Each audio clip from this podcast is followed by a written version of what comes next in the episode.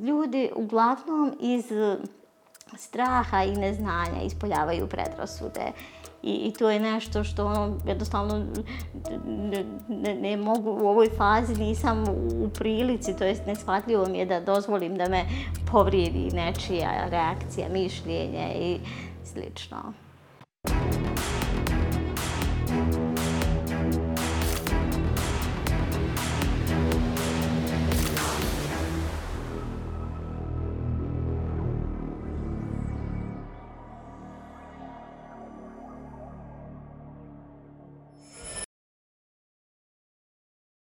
E, ja sam Jovana Džever, rođena sam 1987. godine u Mrkonjić gradu.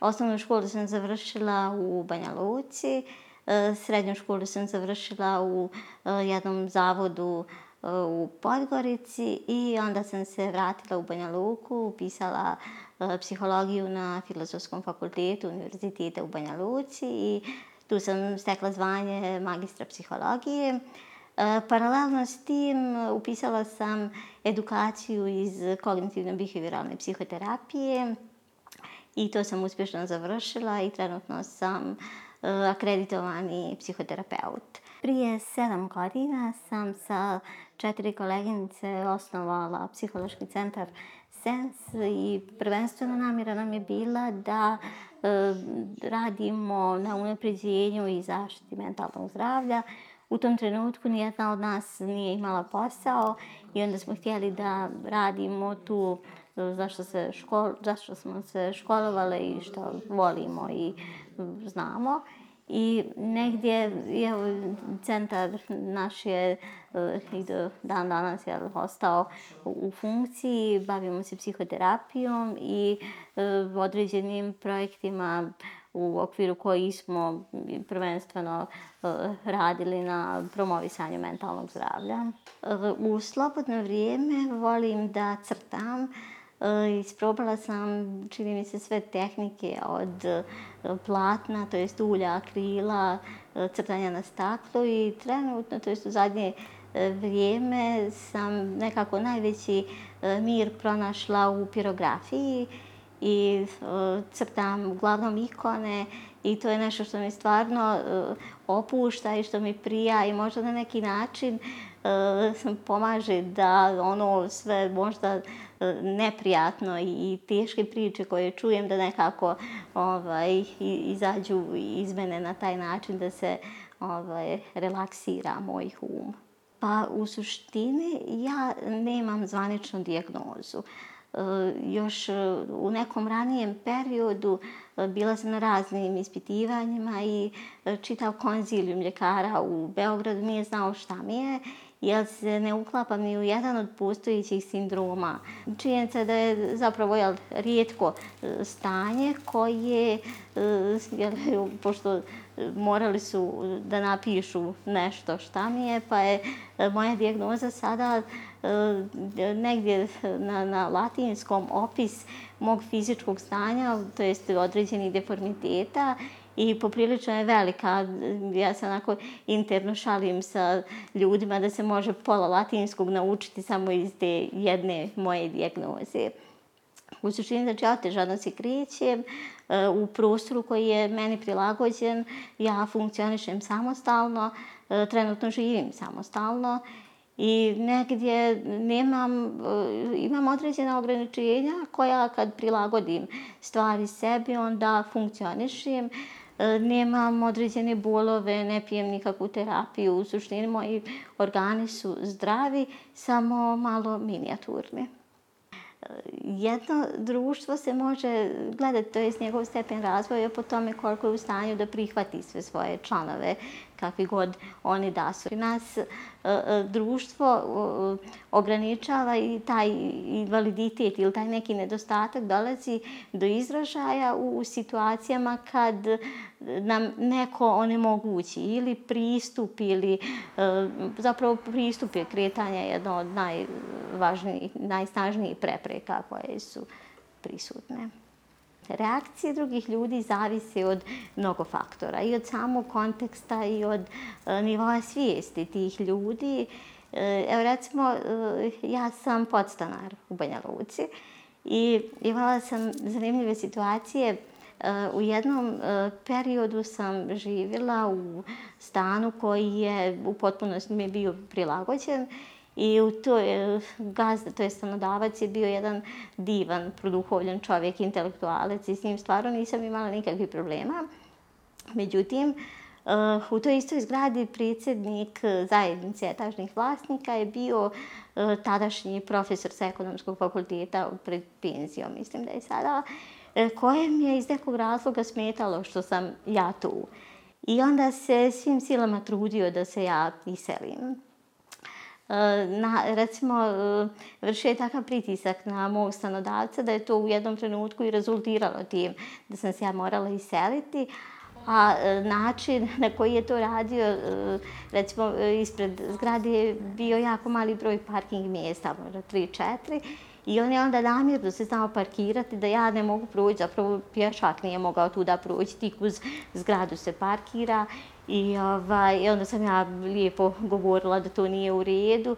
I on je meni jednom otvoreno rekao, kao ja ne znam što vi hoćete, ovaj, to nije vaš stan i nemate pravo da budete tu. Kao to što ste se vi dogovorili sa tim gazdom, ko mene tu ne interesuje, kao idite tamo gdje su slični vama.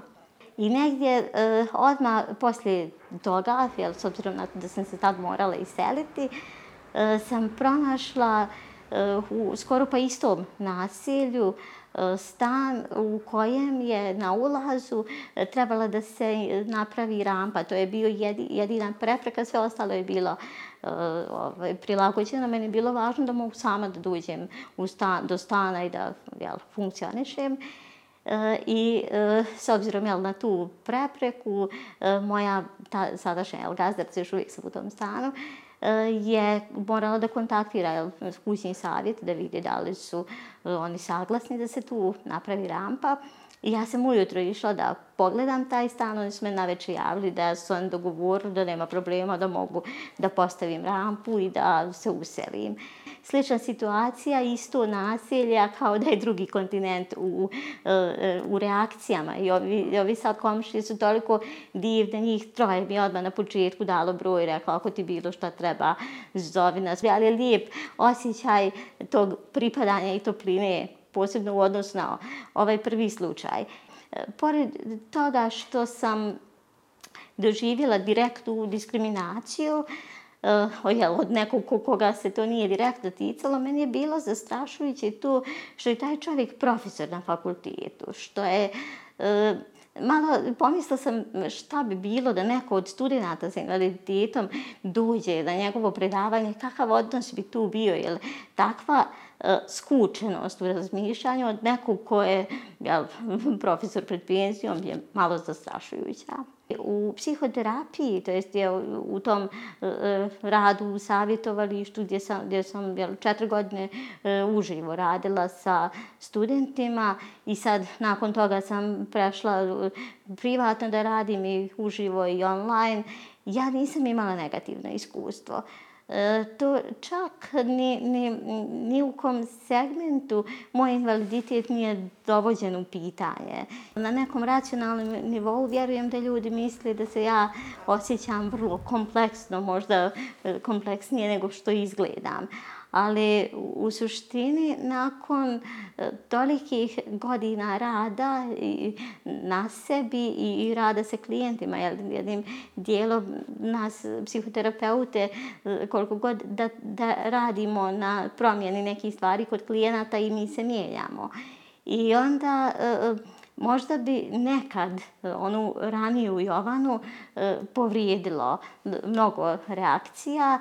Danas iz ove perspektive meni su smiješne stvari koje vidim, to jest reakcije ljudi, ali negdje vidim e, pozadinu toga, vidim koliko zapravo nekad i dobronamije, iz neke dobre namjere, tako kažu neku glupost ili postupak neki koji nema veze s mozgom, ali ljudi uglavnom iz e, straha i neznanja ispoljavaju predrasude.